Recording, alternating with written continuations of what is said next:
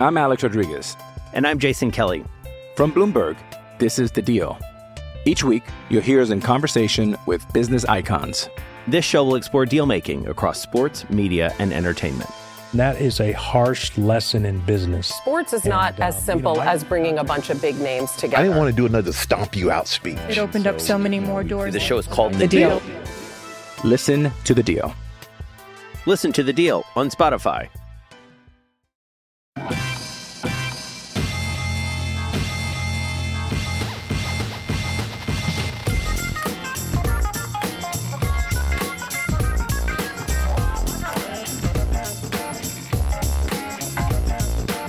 Yeah. Welcome everyone to RB1 Colon and Fantasy Football Podcast, part of the Fake Teams Podcast channel. I am your humble host, constant doubter of Alvin Kamara, and would kindly like you to wear a mask so we can all watch Cam Newton remind the NFL just how good he is, Pete Rogers. And I am joined by some of the guys. We have resident old man, the Duck Father, and recovering fan of the no longer worsened team name in the NFL, Houston Texans, Clark Barnes, and Captain Woke himself, the ginger, uh, nicely trimmed man, and thinks your favorite team is run by donkeys, Nick Bodiford. Guys, how are we doing today? Doing great, Pete. I don't, I don't think the the woke group likes me too much, but I'm doing No. well, Pete. How are you? The, the woke, the woke group turned on you real fast, Nick. hmm Yeah. Um, Think, uh, anyway, how are you? I am good. Uh, Good. I am recovering from a full day of trash Twitter takes, uh, ranging from comparing COVID cases to car crashes, uh, to saying people were tougher during World War II, people rooting for COVID to take down the NFL season, uh, and my new favorite take: sports need to go on because the country needs a win slash positive news slash whatever. So you can fuck that all the way to the sun and back. Uh, yeah, it's been. I'm exhausted. It's been a a, a big Twitter day. Yeah, I got uh, I got a lot of flack from the uh, bitter Washington fan base when we we, we had that exchange on the the Oh Schefter my post. And yeah, so like, Schefter. I I, think mean, I had this is 50 people come after me. yeah, Schefter. Back when Washington announced that th- they'll be the Washington football team for the year, Nick was like, "Yeah, this is what what I've and all of us, like all the fake teams, has been calling them the Washington Washington football team for the last last two years." An innocuous statement, one would assume, uh, and yet Twitter attacked attacked the Captain Woke Nick. Um, and today, Twitter went absolutely in an uproar because the Marlins are dealing with a full blown COVID outbreak, and baseball is doing nothing to uh, to stop it or or to hit the pause on them. So, so anyways, yeah, a lot of lot of takes going on out there in the world. I uh, pulled weeds in two gardens and put down a bed of mulch. It was great. You had a much better day than I did. This is it's days like today where and where I am just like I am going. I at some point in my life, fairly soon, would love to just be able to like delete Twitter. It's yeah, hard. Twitter's not important. I have hard uh, when your job is that, but I have stopped using it a lot, and the only reason I'm on it still is this podcast. Like I don't know what happened to all the cute dog and cat pictures that I used to get all the time. Now it's just assholes talking out of their assholes about asshole stuff. No, don't care. Don't care for it much anymore. I think that's a good motto for Twitter. I think Twitter should adopt that. Assholes talking about assholes out of their assholes. And like I've muted tons of people to just get the dog and cat pictures, and, I somehow still not working. people still crop up. No, I it's Twitter is a becoming a, a dark place to operate, and it's not a lot of fun when that's uh, fifty percent of my job. But fortunately, we actually have like real fantasy football stuff to talk about. There is, today. yeah, there is news upon news. Uh, so we're going to get to that. Nick has a big old piece dropping on Fake Teams Tuesday, which is today as you're listening to this. His top 100 players for the 2020 fantasy season. So we are going to make our way through that uh, and pick it apart. But first, of course, the news. News that broke this weekend: Seahawks blockbuster trade. Uh, not a lot of fantasy relevance here unless you play in a, in a defense league or whatever those are called. Uh, IDP is that it? Did I just pull it out of my nailed butt? it, Pete. Yeah. Yes, God, I'm so good. Uh, Seahawks traded Bradley McDougald, uh, a first round pick and a third round pick in 2021, and a 2022 first round pick to the Jets for safety Jamal Adams. Nick, I know you must be feeling good about this since now Pete Carroll can't draft a running back or an off ball linebacker in the first round for the next two years. um, yeah, the the history of shipping away big hauls for defensive players uh, has really not worked out in in recent years. And as the nerds say, that's because say is because defense is not sticky. It's a really challenging thing to uh, being good on defense is a really challenging thing to replicate year over year, even with a uh, a consistent nucleus. Um, John Schneider's philosophy, mean, he's made it really clear. His thing is if you can find someone who is technically worth a first round pick, then trade one or more away to get them because it's better than what you might miss on in the draft. Um, there's like there's some merit to it. Like I don't know that that giving up a first for Jimmy Graham in his prime or for Percy Harvin in, in, his prime is, is a bad thing per se, but those are offensive players. And also you have to then use them correctly, which is sort of the bane of Seattle's existence. But anyway, yeah, the Jamal Adams signing, uh, they'll have a good secondary. They won't have a good pass rush. They might get uh, buoyed by Jamal Adams' play, and it'll further extend Pete Carroll's just almost there, almost there uh, lifestyle. And um, yeah, I, I don't know. I mean, they'll keep having bad drafts. It'll catch up to them eventually. Just hopefully it's sooner than later. Such positive words from our resident Seahawks fan. Yeah, Russell Wilson quickly becoming the Andre Johnson of quarterbacks. Thanks, Pete Carroll. I appreciate that. Ooh, I like that. That's perfect. that, that is, is, a very good comparison. Perfect. That is a very good. Well done, Clark. Well done there. Well done. I personally am very happy uh, to see Jamal Adams and all of his uh, all of his talent leave the AFC East. So I'm here yeah, for this trade. To leave the Jets to go to the Seahawks. Good for him. Like That's regardless of the trade, good for good for old Jamal Adams. I mean, honestly, this is this is a I think this is a win for everyone involved, uh, especially. Just imagine you work in New Jersey for a dysfunctional company, and then you get to go out to the West Coast to some tech company who, yeah, they haven't had any hits in a few years, but the CEO's cool. Like that's nice, you know. That's a win. That's a win. Uh, and for the Jets, getting two first round picks for a player who vocalized, you know, was basically like, "I'm not staying. I want to get out." Pretty good haul. Uh, wins all around. A win win win situation, in the words of Michael Scott. Uh, in actual 2020 NFL season news, the NFL and the NFLPA have agreed to no preseason games to start the year. So, Clark, does this change how you're approaching fantasy drafts at all, knowing we won't have games to watch people play, nor coaches have games to kind of uh, rebalance their depth chart? Well, it's kind of a tough question. So, like, no, it doesn't change any philosophy or anything, but yes, it's going to change. We miss all of those second halves for rookies that we're trying to keep an eye on and things like that. So now we're just guessing about more stuff. But that's okay. The rules are the same for everyone. Um,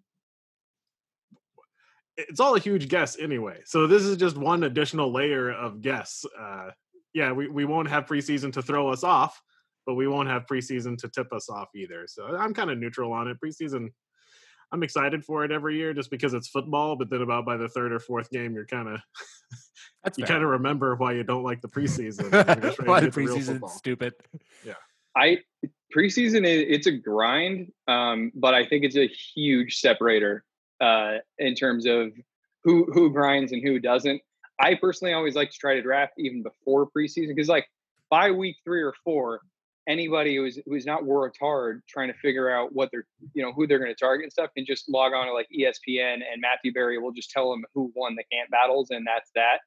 Um, it, it, takes a lot more work to try to predict that and call that accurately. So I, I like to try to draft earlier. I think it, it rewards hard work. Yeah. Um, but this year with no preseason, hey, now we can draft at any point in time. And if you are a grinder, then you have a massive upside. So, you know, for but all of us, it's pretty nice. Yeah, the the worst thing every NFL season for me is just starting to look at ADP in like February and March and it's being blown away. And just knowing that you're going to have the best team fantasy football has ever seen. And then August turns around and like everyone in the world is turned on to the like, why did we have T.Y. Hilton way down there? That's stupid. And you're like, you know, you're getting him in the sixth round. And all that stuff vanishes. So I like that point, Nick. Maybe that won't happen quite so uh, horribly this year. I do know for me personally, I think given just this how weird this offseason is, uh, with no preseason, with training camps be like not even starting yet, and things having such a delay, and they're going and they're being seemingly are going to be a real barrier for anyone who's switching teams, anyone who's new to teams, that whole nine yards in terms of like getting on the same page uh, in offensive wise. I, for me personally, I think it's just going to make me. I'm going to probably prioritize not drastically, but players who've been in a been in a situation for a couple of seasons or us. You know, I know what I'm getting as opposed to like I think rookies. I'm probably going to be, uh, especially in redraft leagues. Obviously, rookies. I'm going to be a little bit cooler on than maybe I would in a in a normal season. Because like if we came out and through through four preseason games, watch Carlos, not Carlos, Clyde Edwards Helaire just like ball out, you'd be everyone's like, okay, draft him. Like he is going to be an RB one with with KC. This year, it's like I, we don't really know what his role is going to be. Andy Reid doesn't really do a workhorse back, yada yada yada. So I think it's going to be. I'm probably good. Where I'll see the change or or my the impact that that'll have will be in like not looking at kind of stable players who I know what I'm going to get. Yeah, I'll touch on that with one of the guys that we talk about later. I think that that can cut both ways, and you know, it's. I used to be a risk analyst, so everything is everything is a risk assessment and evaluation. Like everyone has value at a certain point. Uh, that may be more exaggerated this year, and and Pete, I'm with you. I'm kind of tipping the scales towards stable situations, but the unknown can be really rewarding. And after about the third or fourth round, there's always a lot of unknowns anyway. So I don't know. It, it's going to be a fun year to to draft. Well, there is some other rookie news. Uh, today, Justin Jefferson for the Vikings and Ke'Shawn Vaughn for the Bucs were both placed on their respective COVID IR lists, which doesn't mean that they have tested positive for COVID, but it means that they might have or that they've been in contact with people who have tested positive um, so something to monitor as we as we move into the nfl season and as you're moving into drafts that again like ultimately we have not seen like ultimately covid has not had a super massive impact on players in the sense that in what we've seen nationwide however uh, we don't necessarily know the side effects and how long side effects have lasted. We've heard Von Miller talk about it. We've heard Ezekiel Elliott, uh, both of whom have had COVID, talk about the kind of residual side effects that they've been dealing with. So again, hoping for a speedy and full recovery to both of them if they do have COVID, uh, but uh, something to look at as you're approaching drafts.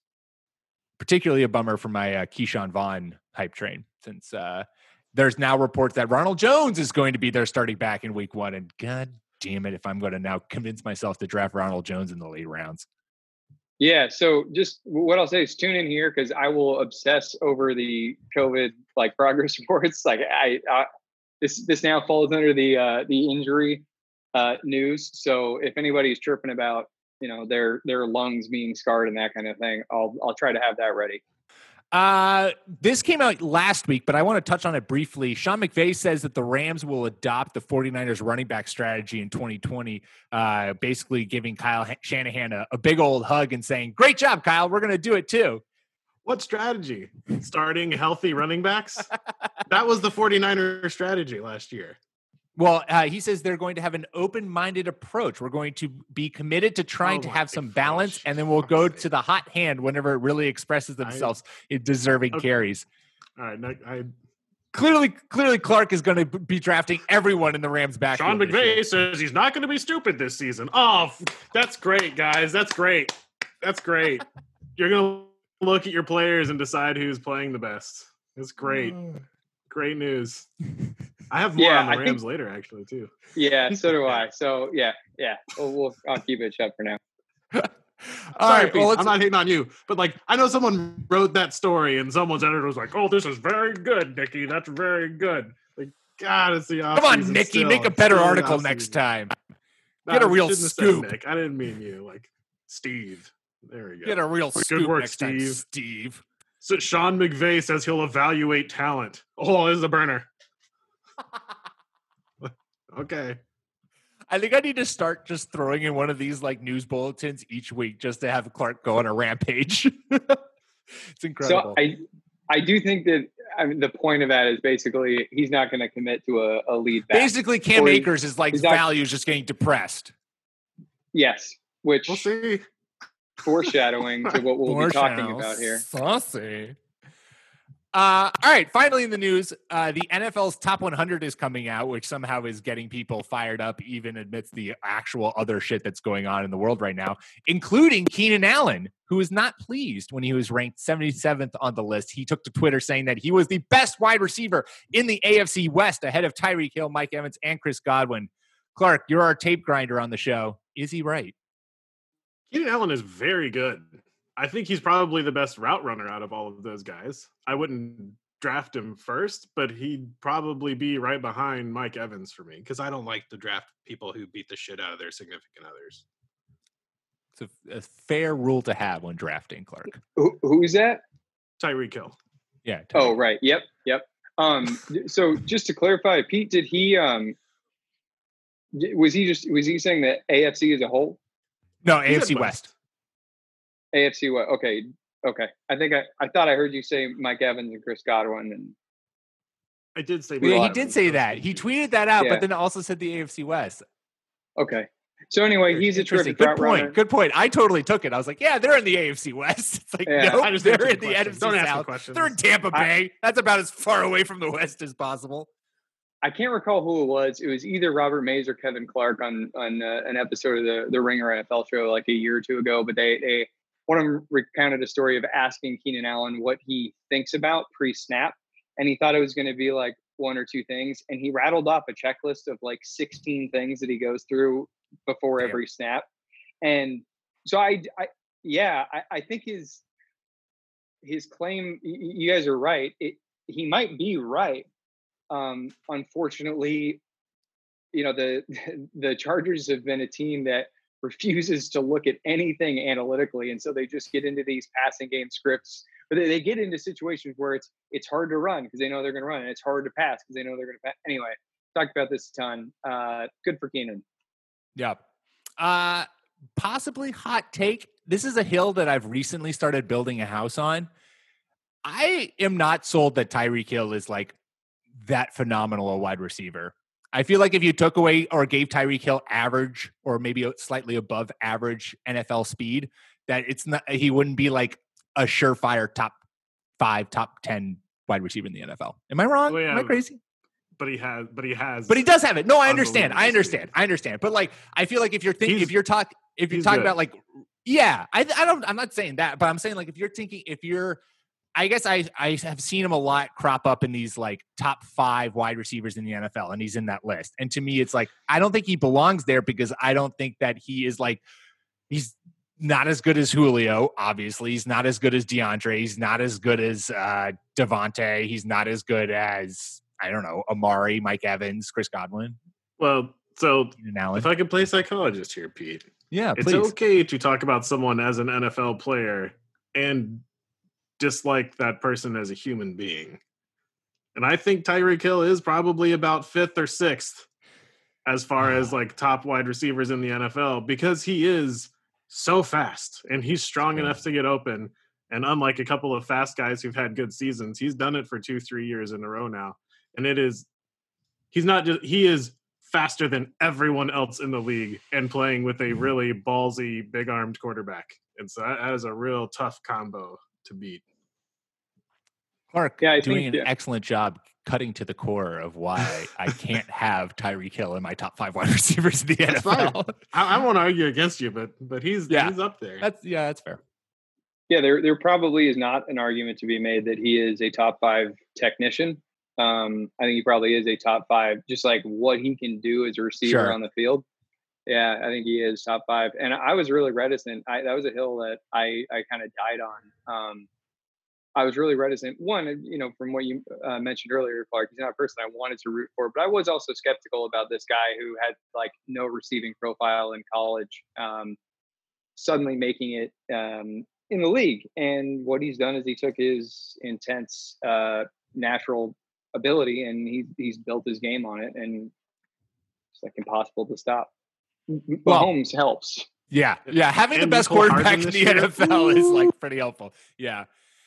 No, I'm glad I didn't finish the house on this hill. I'll just leave the kind of outlines, the abandoned wreckage. You got to do you, Pete. Be Thanks, Mark. contrarian. I'll do my best. Um, all right. Well, perfect segue as the NFL is doing their top 100s. Nick has done his top 100s. Um, and so we are going to dive into that. And like I said, check fake teams. We're not going to list every single player that's in Nick's. We're just going to kind of bounce from groups of 10 and talk about players who interest us and, and things we want Nick to defend with his life and soul. If you want the whole top 100 players for 2020 fantasy football, make sure to go check fake teams uh, today, Tuesday, when you're listening to this. We will get to that, but first, a quick ad break. I'm Alex Rodriguez. And I'm Jason Kelly. From Bloomberg, this is The Deal. Each week, you'll hear us in conversation with business icons. This show will explore deal making across sports, media, and entertainment. That is a harsh lesson in business. Sports is not And, uh, as you know, simple I- as bringing a bunch of big names together. I didn't want to do another stomp you out speech. It opened up so many more doors. The show is called The Deal. Listen to The Deal. Listen to the deal on Spotify.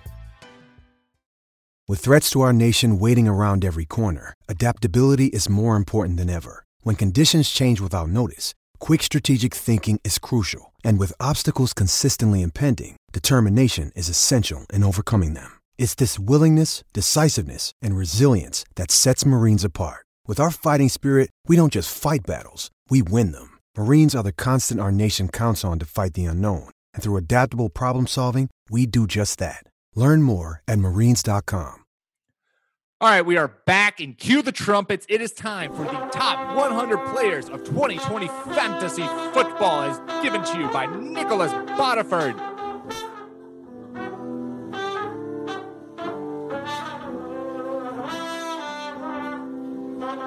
Nick, do you have any words of wisdom or or general themes or things that you want to touch on before we delve into this? Sure. Um, first off, looking at the list now, I already have changes that I want to make. I was thinking of things earlier, like today after I sent this out, and was like, oh man, I got to tinker with this and that. Um, uh, there was even anyway. There was one oversight that I hope you guys just didn't even notice. There's Um, always one. I left Julio Jones out of my ranks one years. Oh my god. Just totally Okay. forgot. Yeah. that he existed. I yeah that, um this that's that's like i think that's almost as bad as heath two years ago starting his rankings with uh kareem hunt as the rb 42 um but any, anyway um i think that the thing to understand and i take you know i, I talk all the, the dudes at established run are brilliant and the way that they do their adps is they they put guys in a position where their drafters will take a player and so i might not necessarily think that a certain player is uh, like the the tenth running back, tenth best running back in the league or whatever. But if I think that for fantasy purposes he's going to produce in that regard, I'm going to put him ahead of his ADP so so folks get him. Um, so just you know while you're viewing, keep that in mind. Are these PPR standard or half point PPR? I had half point uh, in mind. I figured we'd just split the baby and um, yeah, go half point. Dibs the top half of the baby. I want the cute face, not the butt that poops. Have fun with that, Clark. One thing I'll say is thank you for putting together the the list, Nick. Uh, people that consume this stuff and critique this stuff, uh, it's a hell of a lot easier to look at someone's list and pick it apart and say where you think that they're wrong than it is to put one together. Uh, I usually do this and have just been woefully behind. I got to like 25 this year, so Nick really stepped up to to give us his top 100. And uh, lists like this and conversations like this should spark thoughts for how you're going to handle your draft. Uh, not make you mad that somebody didn't rank your guy higher. Uh, so if you disagree, tweet us and uh, tell us why. That, that'd be nice. Amen. Amen. Yeah, Clark, why don't you start us? Let's let's start one to ten. Hit us up. We're gonna start right at the top. Clark, where we where do you want to lead the discussion to begin with? So I want to start with uh, an overall trend that I'm seeing this year, and that's the return to running back just like absolutely dominating dominating the first round. And and that's for good reason, right? Uh, running backs had a really good year last year. The only really dominant wide receiver performance we had was Michael Thomas, and we had a lot of running backs perform uh, at the higher end of what we expected from guys who could have been workhorse backs. So that's all we remember. That's fresh in our minds. The guy I want to talk about specifically that makes that point is a guy that's kind of at my tier break, and Nick has Miles Sanders at number six. So Miles Sanders looks like the only guy in town in Philadelphia. He is super quick uh, and had a couple of really good games last year to close out the season. So there's good reason to think that he's going to be uh, a workhorse back. He can catch, he can do everything. The Eagles are an explosive offense. Uh, but that's when I start to see enough warts in the running backs to uh, to split and go to wide receiver. So Miles Sanders is more Alvin Kamara size than he is Ezekiel Elliott size. Doug uh, Doug Marrone said last year or uh, showed last year that he would or Doug Pederson showed last year that he would rather play a boring running back like Jordan Howard over Miles Sanders. And maybe that's just because Sanders was a rookie, but it seems like really creative play callers don't really necessarily want the most athletic person to be their running back. Uh, even if that seems like the right decision to us, it might not turn out to be that way. So Sanders could be an absolute league winner, or he, he could do about what he did last year. Since he played all 16 games, he finished as the RB16. But those are a lot of like counting stats kind of accumulations. He had about four or five good games. You would have been really proud of to start. So, so that's kind of my tier break. That's kind of what I think about Miles Sanders. Pete, what say you? Yeah, I this is I mean, I think that and Nick, it was good that you gave us this kind of preface at the at the forefront of this. Miles Sanders to me is a guy who I think has exactly where you have him, RB six potential, and and maybe even slightly above. And but looking at when I first looked at it, I was like, God, that feels rich for Miles Sanders. And there are question marks around the Eagles. And Devonta Freeman is still out there. He just got a new agent, and you know, like you know, Doug Pederson is just dying to go out and sign him and just shut down and crush everyone's hopes and dreams about what Miles Sanders could be as a workhorse in this backfield. Um, but yeah, I don't like I, I, I totally buy into the Miles Sanders hype, but I couldn't help myself looking at this and being like, "Oof, God, that is a little rich." So, Nick, clearly, clearly, you. I know you said you were drafting kind of where you think that they could ultimately finish, but you you think that that the RB six spot for Miles Sanders is is worth it.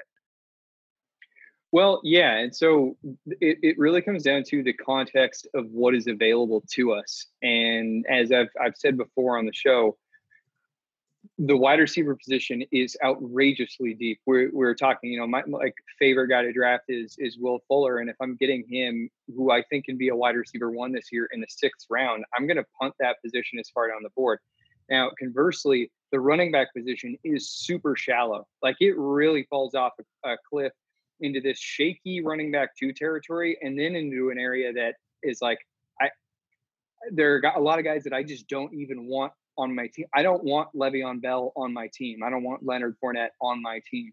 Um, what I see with Miles Sanders, uh, and I, I, talked about you know this of course, is uh, the the sharp football strength of schedule metrics have them facing the ninth softest slate of run defenses, the tenth softest slate of pat, pass defenses, and the big thing that they have um, different with their offense is they now have four capable deep threats. Okay, um, Goodwin, uh, DeSean Jackson, Hightower, and Jalen Reagor. This is uh, just an aspect of the offense where that that they haven't had in the Wentz era, and defenses have been able to just crowd the line and and stop all the short to intermediate stuff. So I think that overall, playing a very easy uh, schedule wise or defense wise, an easy schedule with guys who can actually stretch the field is going to change the makeup of what happens around the line of scrimmage quite a bit. Um, and I think depending on who you read, there are a lot of different opinions about what it is Doug Pederson wants. Does he want a committee or does he actually want a bell cow? And by bell cow, as I stated in the piece, it, we're looking for a guy who's getting over 18 touches a game, probably in the 18 to 22. And I and from what I read, from what I hear, and this is sort of like, well, I think this reporter's smart and I think this reporter's dumb, kind of a thing. Is what Pederson wants is is a a workhorse back that he puts out there and he doesn't have to worry about what they can and can't do. Like when uh, I well, I guess it's it's I'm just I have images. It's was DeMarco Murray was he Chip Kelly when they just had him running stretches? So I mean, I just have that locked into my mind. But um, anyway, I think that he the, the the offense itself is going to look a lot different, and I do believe that Pederson wants a guy that they can have out there as a workhorse. And the Devonta Freeman thing, I mean, maybe they sign him. I, I don't know. I, have been so down on. I have no idea if they're going now. to. It just terrifies me when there's a running back on the free agent market that like it feels like everyone's like, well, the Eagles could use a running back, and it's like, no, God, That's please fair. let Miles Sanders be Miles Sanders. The tough thing is like, are people saying that because they think Pederson wants a committee, or because they think that they need someone? Because I'm really high on Boston Scott. Boston Scott is in my top 100. He's he's like a I don't even want to say I get no, he's not a poor man's version of Sanders. He's a very similar back to Sanders. And to me, it, it's like if they can run Sanders out there for 20 touches and give Scott eight to 10, and it doesn't change the look of their offense at all, this seems like a dream scenario for me. Anyway. Yeah, I'll no, that's down, but uh, no, that's a that's a good it's a good pitch for Miles Sanders being a being a top almost top five running back this year and that's where you should be drafting him. Uh, all right, for the 11 to 20 section, since Jordan's not here, I will I will take this and start us off in the conversation. Nick, you have Adam Thielen as the wide receiver six, just as you ranked at your 19th spot, and I feel like I again like the Miles Sanders thing. I commend you on the cojones for putting him this high because you are absolutely right that Adam Thielen is now the surefire only guy. Stefon Diggs is is obviously no longer in Minnesota, and we've seen Thielen put up top fantasy numbers before in Minnesota. I feel like there is this this and it's not a wrong assumption, but but people are very put off by the fact that they feel like Minnesota is like they only want to run the football. They want to run the football. They want to keep the ball out of Kirk Cousins' hands, similar to kind of how I feel like people feel about the 49ers. But if you look, if you I don't see that that is necessarily true, and you certainly don't feel like that's quite as true either, since you've got Adam Thielen as a as a top ten wide receiver this year. Oh, I love this. The yeah, the Vikings do want to run the ball in the zone play action scheme. You run it over and over and over, so you can run the exact same play, except do play action, and then you have a really fast guy running down the field, and you hit for a seventy-five yard touchdown. That's something I've been watching for a long time following the Texans and Shanahan in Denver before that, and little Shanahan now in San Francisco. But what San Francisco lacks is just a competent wide receiver. The four healthy games that we had from Emmanuel Sanders last year showed us what just a good player in that system, even with a mediocre but dreamy quarterback, can do. And Nick, uh, not Nick Foles, what's his name? The quarterback in Minnesota. Kirk Cousins. Um, yeah, Kirk Cousins is good enough to do play action and hit that wide receiver deep. Uh, Thielen is fast. He's a very capable wide receiver. And there was always seemingly conflict, at least for shares of the passing game between Diggs and Thielen. I don't think Diggs leaving hurts Thielen because those are long developing routes where you just have to outrun the corner and he can do that. So I really like this rank. And yeah, Minnesota is boring because they do two things, but one of them is throw to their ex receiver. And this is this is full on Gary Kubiak this this season. Gary Kubiak is this is his offense bread and butter. There's no more uh, Mike, not Mike, Steven Stefanski. What's his first name? Kevin. Kevin. Kevin Stefanski. He's not there anymore. So this is full Gary uh, Gary Kubiak. Yeah, thanks, guys. So I, I'm I'm pretty pumped about Thielen. What we like to see is is heavy usage, and sometimes even in low volume passing offenses, we can still find diamonds in the rough. A guy I think uh, compares well to Adam Thielen is Doug Baldwin in his prime, where the Seattle passing tree was really small, but Baldwin was just gobbling up targets. With Diggs gone and then sort of replacing him with Justin Jefferson, who is basically like, uh, you know, he's similar to an early career Thielen. He's a slot receiving uh, or dynamo, and Thielen is the guy now who can kind of do it all. Diggs was their expert downfield guy, and Thielen is more than capable capable of getting downfield. So what I see is D- Diggs leaves behind 94 targets. I don't think Justin Jefferson is going to eat all of those, and the fact that he just ended up on the COVID list, you know, that's another red flag. Uh, and he doesn't necessarily have it, but he's been in contact with somebody. Um, but anyway, point being, we've seen Adam Thielen get a ton of targets, and when he does, he's like top five wide receiver.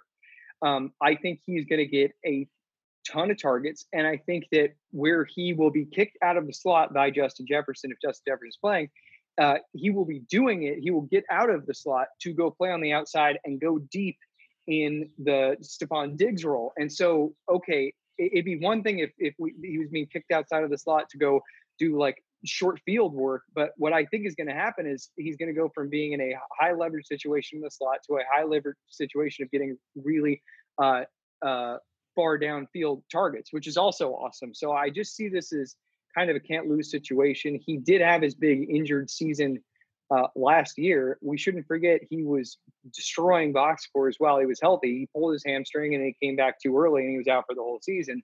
Uh, I have a very difficult time believing he would ever do something like that again. Um, so yeah, I, I just I see this dude as there are only a handful of guys who have a serious shot at getting 10 targets per game. You know, 130 targets per game is a, or uh, per season is a lot. Uh, to get into that 150, 160 mark is, is, is special, and I think that he he might be able to do it this year.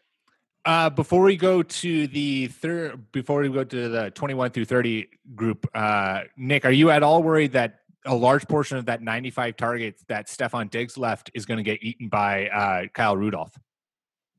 Not at all. Uh, I think Irv Smith edges Rudolph out uh, more than anything else. I don't know if that was a real question. I think both the tight ends averaged like 40 some targets last year. And I think it was pretty split probably, last year. Yeah. Yeah. I think they'll probably keep something like that in line. I'm, I don't think Rudolph has a whole lot left in the tank and his contract is, is one of those, we'll pay you now and we, so we can cut you at any time. Um, I, that being said, I think Irv Smith could end up being the number two receiver on the team, like target wise. Yeah. Um, so that um, was a shot at me. Thanks, Pete. Okay. And uh, those those 95 targets, I think, are largely going to go away. Uh, they're going to run the ball more. I think that we had that many targets for Diggs because he was just so talented sure. that you don't want to waste a person like that. But what we've seen out of Shanahan and Kubiak and little Shanahan now is there's an X wide receiver and there's a really competent pass catching tight end, and then your running back just dominates absolutely everything. So maybe the 95 won't go away, but I wouldn't be surprised if Minnesota had 50, 55 fewer passing attempts yeah. this year. That's that's fair. All right, so the 21 through 30 segment, this is like you've you've alluded to this many times, Nick, that stack all your running backs early, wait for the receivers because there's so many. And this is kind of this is the first big chunk of receivers that you've got here. This has Juju Smith Schuster, who you got wide receiver eight, Calvin Ridley, wide receiver nine, Allen Robinson, wide receiver 10, Kenny Golladay, 11, DJ Moore, 12, Odell Beckham, 13, and DeAndre Hopkins, 14. And those are all right in a row. We've talked on this show before about reservations of DeAndre Hopkins' transition, uh, both learning a new offense, and we've seen it in the past that wide receivers, big name wide receivers who've made the change, don't necessarily doesn't necessarily mean they're going to be super stud uh, fantasy wide receivers. But you seem especially low on DeAndre Hopkins, having him wide receiver 14 this year. Yeah, uh, the the evidence to support the narrative that uh, it's very difficult for a receiver to change teams in the same offseason and then go perform uh, in the next season it is seemingly there. I think that there are exceptions, and uh, I, I, think that that's one of those things that's still developing, similar to the like pass rush versus pass coverage kind of a thing. But um, the system that this team wants to run is four wide. I mean, not not every play, but they want to lead the league with that. So we're looking at Christian Kirk. We're looking at Larry Fitzgerald. I'm not high on Larry Fitzgerald, but he's still going to get a lot more work than most third receivers would on a team. I think. As far as the fourth receiver goes, they got a ton of different guys that they can plug in there. But I, you know, Hopkins is going to be competing with an established uh, wide receiver duo they this team is a very good rushing team. I think that they they will run the ball a lot, and I think that that they will throw to their running back a lot, similar to what Clark was saying with the Dalvin Cook situation or the Minnesota situation overall. Um, and just given how awesome everyone else's situations are in that group ahead of him, I just don't feel bad putting him at the the back end of that tier. So, full disclosure, I own one NFL jersey, and it is a DeAndre Hopkins jersey. So, take everything I'm about to say with a with a big old grain of salt. Uh, DeAndre Hopkins is still my wide receiver two this year. He, I've, I've done my top 25, and he's in there. I, he is he is amazing. Uh, half half of his good plays get called back for holding, and then you never see him because the Texans aren't good. Uh, and Kyler Murray showed enough last year for us to believe like he's good, and the Cardinals suck, and they're going to be behind a lot. And, and even if not, he has no problems just throwing the ball to the receiver that's supposed to get the ball. You see him make some pretty bad decisions, but he's throwing it to guys like Larry Fitzgerald who make it work. And I think that DeAndre Hopkins could make it work too. It's the unknown. I have to be fair here and say a lot of good wide receivers that have gone to other teams haven't really performed well. But I'd also make the argument is it feels like a lot of those good wide receivers are kind of diva wide receivers, which is kind of the antithesis of what DeAndre Hopkins has been for his entire career. So I think he moves into like absolute dominant number one status there. But uh, you got to rank guys where you think they're going to go. So give you the give you the A for effort of putting Hopkins in essentially a do not draft position. Clark, take us into uh, thirty through forty so there are a lot of there are a lot of really good guys here, and uh, I'm kind of I don't know. I always seem to be on the other side of what folks are thinking of doing. Uh, you know, I went went RB heavy last year when everybody was doing zero RB, and everybody's saying RB uh, heavy early this year, and I feel like it's a great year to wait on running back. But uh, you know, there's guys like in this range of Melvin Gordon, and uh, you know, I don't know how he's not a great running back one for you. He may be competing with uh, what's his face down there? Philip Lindsay. Thank you. Uh, but they paid him a lot of money. They're going to run. They have a second year quarterback. I, I, feel like Melvin Gordon's going to get a ton of volume. That's what you're betting on. But the guy I actually want to talk about, someone we haven't talked about a lot, is T.Y. Hilton, who missed a bunch of time last year. And I think that's why no one remembers him because he's not on that first page of wide receivers when you look at last year's scorecard. Uh, I think Philip Rivers is a much better quarterback today than Jacoby Brissett was last year. Frank Reich missing T.Y. Hilton all year and with Jacoby Brissett as his quarterback still had the Colts as number 16 in the league in scoring offense. And so imagine what he could do with a competent quarterback. I don't think Philip Rivers is great, but I think he's he's pretty good. And I think the Chargers are going to see that this year. And I think we're going to see that in Indy. T.Y. Hilton is going this late. Uh, I just did a dynasty startup a little while ago, and people have forgotten about him. T.Y. Hilton's a very good wide receiver, and uh, we have seen zero trouble with Philip Rivers focusing on one or two guys in the offense. There's just nobody else there. There's a couple of young guys who might step up, but Hilton is an absolute stud wide receiver, and he's going way too late. Yeah, he's a that's a, that's a, he's a great one, Clark, because he he falls under that like has was part injured last year, was playing in an offense that people aren't really looking at or paying attention to. And so I think he has a perfect spot where he you have him as a wide receiver too, Nick, and I think he could be a wide receiver one or certainly at least flirt with that uh, on a consistent regular basis. And you're getting him wide receiver 17. Like that's that's huge value there in my book.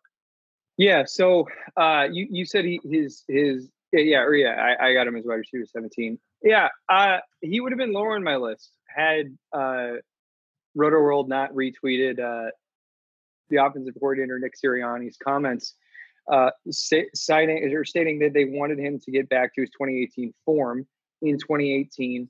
Uh, this is from the piece. He had 120 targets, caught 76 of them, 1,270 yards, and six touchdowns. Uh, that, that's their ideal for what he can do. If we compare the rosters, um, you know they were running with Ryan Grant, Chester Rogers, and, and Ebron as their pass catching group. I think it's stronger this year. I think Parris Campbell is is, is going to break out this year. I think uh, Michael Pittman is a fine rookie. Um, I still think though that the, the 120 target range is reasonable for him, which is why I like him as a mid tier wide receiver too. I don't think that he's going to clear that uh, like next. I mean, 120 120 is good. Um, I mean, he's just he's just been banged up, I, and and at, frankly, the the the injuries have, were what initially made me want to put him lower. But the fact that the, the coaching staff has endorsed him as you know they want him to be the head and shoulders above the group uh, target guy, um, but still only being that 120 range. Um, yeah, I, I like him as a receiver too. But this is the so so this year with everybody going so hot and heavy on running backs early, uh, T.Y. Hilton is in a great position to be your third pass catcher and to you just build an absolutely dominant squad, except for running back, and you just have to bet on things becoming available. And no position has more opportunity come available every year than running back. So that's fair. Yeah. And that's actually a perfect segue, Clark, because as we move into the 41 through 50 section of Nick's thing, there are two, three, excuse me, three running backs at the top of this who I feel like are guys who Nick has as RB2s, but all have, in my book at least, RB1 potential. And if I went heavy at wide receiver or I went, you know, RB to start and then wide receiver, wide receiver, tight end, and these guys are sitting there in like the fourth or fifth round, I wouldn't be mad taking them as an RB2. So, Nick, my question to you is you've got Mark Ingram, RB17 at the top, uh, Todd Gurley, RB18, Chris Carson, RB19 which of those three do you see as the guy who you think has the biggest potential to to kind of outplay where you currently have them?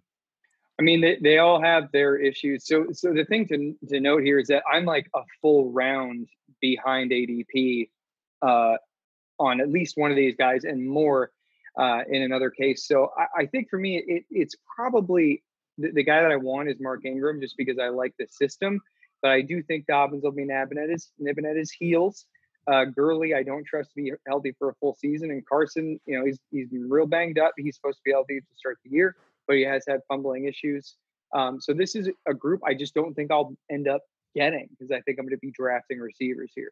With this group, where uh, this is where the warts for the running backs really start to come up. And one with Mark Ingram, the only wart is uh, the guy playing behind him, and that's why you know my favorite out of this group.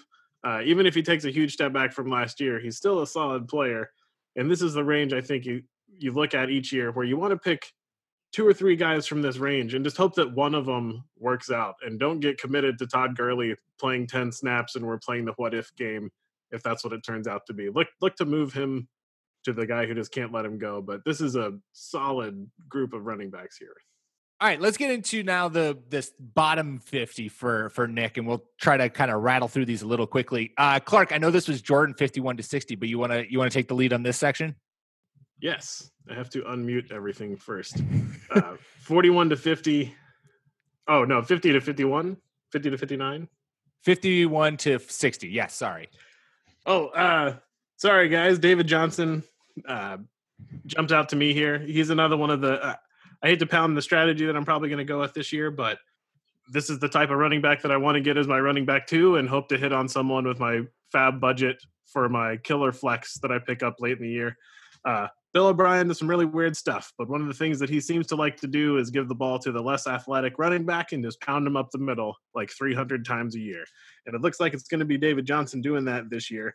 Uh, even though David Johnson can catch the ball, and you know, hopefully Deshaun Watson will just decide that he's going to run the offense his way and pass to David Johnson a little bit. But I think Johnson's a huge value this year. Uh, he is extremely boring. He is like Carlos Hyde for the past two years. He's going to be well overlooked, but he's I think he's going to be a solid performer. Where you know he's going to start, and you're going to feel comfortable week six, rolling David Johnson out there as your RB two. He's another guy who I who I like. I agree with you, Clark, as like if I end up with him as my RB two, there's risk, but there's also uh, enough upside there that I'm willing to because I've waited on RB and because I've got I've stacked at receiver. But Nick, clearly, we know that that's not your motto. Yeah, I just don't think this is a very good team fit for David Johnson. Uh, like you were saying, Clark, Bill O'Brien wants to run him north south, and that's just never been something that he was good at. Now with like multiple back injuries, uh, and I got two of those going on right now, and I just I don't know how anyone ever gets through these things. Um, but again, he he is such a talented receiver. I have not seen one Bill O'Brien really utilize his uh, running backs through the passing game, and uh, you know scrambling quarterbacks also tend to to take away the uh, the dump off opportunities by bolting. Um, but ultimately, the, the guys that I'm going to be trying to take that are going to actually at like at this ADP are guys like AJ Green, Terry McLaurin, uh, Juju, incredibly, you know, fantasy football calculator for whatever that's worth, or or Hollywood Brown. Um, so this will just be, hey, it's great if we're in the same league because you can have them. uh 61 through 70 nick you're you, i have given you one spot to to go wild with to, to start our conversation. And I picked this because I've just randomly decided that in the middle of it, roughly, should be where you go. So, what do you got for 60 to 60 to 70 or 61 to 70? Well, I, I guess I, other I than other than more Diontae Johnson praise. Yeah, we won't go there. um, the the so it here's the tough thing. I think I Uh, I don't think Raheem Mostert, Raheem Mostert is is the guy to draft. I you know his his his, uh, his ADP is just flying up lists now. Um, Kyle Shanahan loves this, loves Tevin Coleman. He loves Tem- Tevin Coleman. Jeff Wilson has been on this roster for years. Reports are coming out that Jerick McKinnon's ACL is is fully recovered and that his knee is going really well. He wants to do a committee. I just don't see Raheem Mostert or what Raheem uh, Raheem handling a full real workload. And again, it's the Shanahan offense. And if you get 12 carries in it, then that's real valuable. But ADP wise, he's going in like the fourth round, fifth round. Um, I've got him down here in the doldrums of like the seventh round because I just don't think that drafting a guy who may be the lead back in a platoon is worthy of you know taking over uh, James Conner or Calvin Ridley. I, there's just no way I'm going anywhere near that. I don't know about you guys, and, and if you have any thoughts on AJ Green, please, because that's the other guy that I just he's really interesting to me. So take take either one of those two. Raheem Mostert, I 100% agree with you that I I am just in the exact same way that Sean McVay has set this Rams backfield up to play the hot hand. I I uh I'd like yeah, I'm not I'm not touching I'm not touching a 49ers back except for Tevin Coleman, because I do think that Tevin Coleman routinely always gets work no matter what. And he's going so much later that the value is there. Um, you're right. The Raheem Mostert is just rocketing up draft boards and getting way too expensive for me. Uh, I love AJ Green and I will love AJ Green till my dying days. Yeah, AJ Green's hurt me a lot past couple of years. And I try not to bring that into carry that over into the next season because that's just bad analysis and you're just setting yourself up for failure when you do that. Uh, but real analysis is the Bengals are bad and they have been really bad. They really earned that number one draft pick. And it is easy to get excited about rookie quarterbacks, but it is so rare for them to really do well. There's exceptions, but I don't want to bet my fantasy season on it, especially not even at this part of the draft, which I wouldn't wouldn't argue too hard against any sixth or seventh round pick. I mean, ADP is going to look so stupid two weeks into the season. If you like someone, you should take yeah. them. But I'm just, I'm just not going to have any AJ Green on my team this year. And I'm excited for the running backs in uh, San Francisco, but it's turning into a for different reasons, a bit of a New England backfield situation where I want to take the cheaper guy that I feel like the coach likes better, and that's that's obviously Tevin Coleman. And you just saved me talking about him for the next group of players. I also love that you have Leonard Fournette so far down in your ranks, Nick. Good job. You're definitely I Leonard agree. Fournette for everyone at home, uh, ranked 68, RB 27 according to Nick. And I think yeah, do we do we have a beer bet? No, we don't have a beer bet on Leonard Fournette. Or do we have? We might have one, and I don't have it tracked. But I think I did last sure year. Oh, do we have one last year? Yeah, yeah, I was super high on him because DeFilippo was in town. Yeah, and yeah, he yeah. just chucks it to running backs on first day. He had a hundred targets last year. Leonard Fournette's target load is, I mean, it's going to decrease, but damn, that thing was incredible to witness. Yeah, yep. You like have DeSean 80. Jackson here at 62. Also, I'm going to start DeSean Jackson every game he's healthy. The Eagles still have no wide receivers. I, I mean, I don't think so. They they have some guys that may prove some things this year, but every game that Dion that DeSean Jackson plays, he's he's in. Clark, take us into the uh, 71 to 80 range. Yeah, so there are a lot of running backs that I'd love to take shots at here. And uh, we, we talked about Sean McVay earlier. Uh, I don't believe what he's saying for one second. Uh, I think that he didn't like any of his running backs last year and showed that. Uh, I think that he runs a really simplified offense because he has a quarterback that can't handle running a simple offense and whispers into his ear until there's 15 seconds left on the play clock. So I don't think he's going to have any problems telling this incredibly hyper athletic second round draft pick that they took, hey, you're running left off tackle this play. Get out there and be somebody. So I would love to take a shot on a guy like Cam Akers in this spot. I think he's flying a little bit under the radar, and it may take a couple of weeks for this to work out. But we've seen Malcolm Brown. He's a little bit less than fine. They don't have much else on the roster. This committee stuff is just – that's just making it so that when you start your rookie, you can say, "Well, I'll give everybody a, sh- a fair shot." Uh, I think this is Cam Akers' job to win, and I love taking him late. So, had there been a preseason, I would be ranking Akers ahead. Uh, and he's going by ADP according to Fantasy Football Calculator at, at half point PPR. He's going around, uh, around uh, pick number 80. The thing is, though, I think that they're going to try to keep Goff upright. And Malcolm Brown is the dude who has produced not well, but more than the other backs that are going to be in that running backs room. Uh, Darrell Henderson, they might change up their blocking scheme. He did not fit the McVay system last year. Uh, we loved him. You know, he is uh, similar to uh, Akers, athletic freak. Although I have to say, Cam Akers' 10 yard split, which is like the speed metric that I like to use for straight line speed. He's he ran. I, I think I have it in the piece. He ran like a one four seven. Uh, Chris Johnson was a one four three, and Tyreek Hill is a one five zero. So like his speed is on a different kind of level. So you know, yeah, what, what you were saying, Clark, they may just say, let's try to get a small hole open for him and he just blows through it.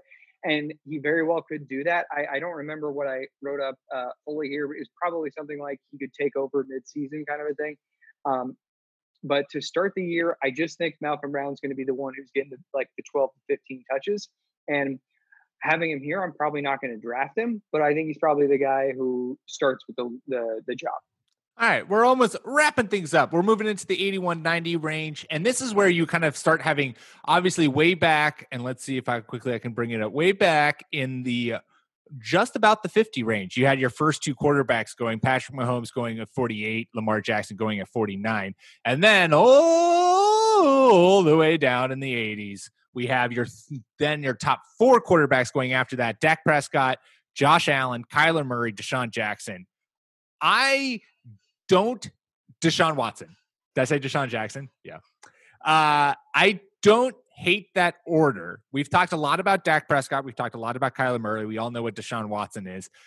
Defend to me the fact that Josh Allen, I know he has a rushing floor, and that's a big plus. And we know that he's got now weapons with Stefon Diggs, and John Brown is great. Uh, Cole Beasley worked really well in that offense.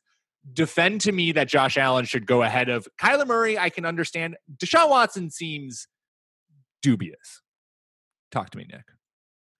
Yeah, so I do think that this is a pick your poison situation, but Josh Allen is the he, he's taken over uh, Cam Newton's role in the NFL as best goal line back.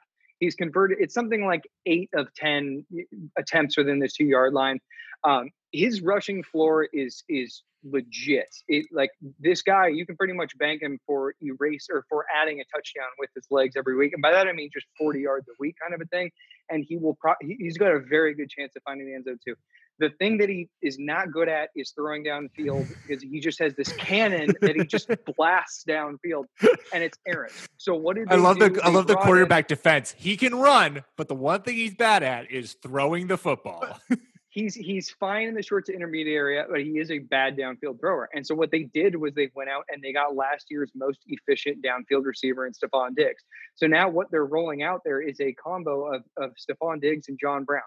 That is making your life easy on a quarterback. Like when you when you know it's it's similar to uh, what McVay does with Goff, where Goff can't. There's certain shit that, can't, that Goff can't do, and McVay does it for him. There's certain stuff that Josh Allen has shown he can't really do. That's throw downfield, even though we can throw it 60 yards.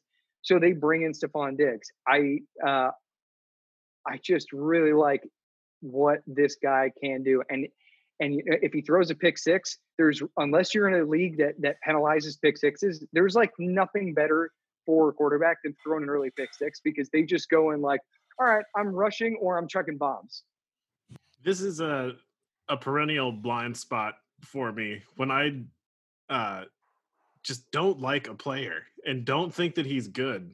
Uh, but all of the arguments you made for Josh Allen aren't saying that he's good. You're saying that he is a, a good fantasy quarterback. And and if you're in a if you're in a league that gives you four points per passing touchdown, an extra 40 yards rushing is a touchdown. That gives you a huge advantage over other quarterbacks. And fantasy football isn't about whose team has the best players on it, it's about scoring the most points. So I think the hype on Josh Allen is getting way out of hand. If he was like the quarterback 12 or 13, I feel like I'd be on board of being like, I know you don't like the guy, but but he does put up fantasy points a la Tim Tebow. But man, this is just I've had such a hard time with everyone deciding that Josh Allen is the next coming of Lamar Jackson, which I feel is insulting to Lamar Jackson because Lamar Jackson's actually good at playing quarterback and not just a huge rushing guy. I think I'm torn. I'm of like three or four different minds on Josh Allen. Clark's getting multiple split personality over over Josh Allen. Uh, all right, and let's wrap up your top 100. And the guy who I just have started to fall in love with in the tail end of drafts, and you have him here at 92, wide receiver number 43, Golden Tate. I feel like not only do people overlook Golden Tate just as a as a human being, uh, but also, like Clark loves to point out, players who miss time or who you know were injured or for Golden Tate was suspended, he was out for the first four games because of that large chunk of missed time, they're not going to show up in when you're doing. Uh, they're not going to show up when you're doing looking at first pages of, of stats and how things went for the season.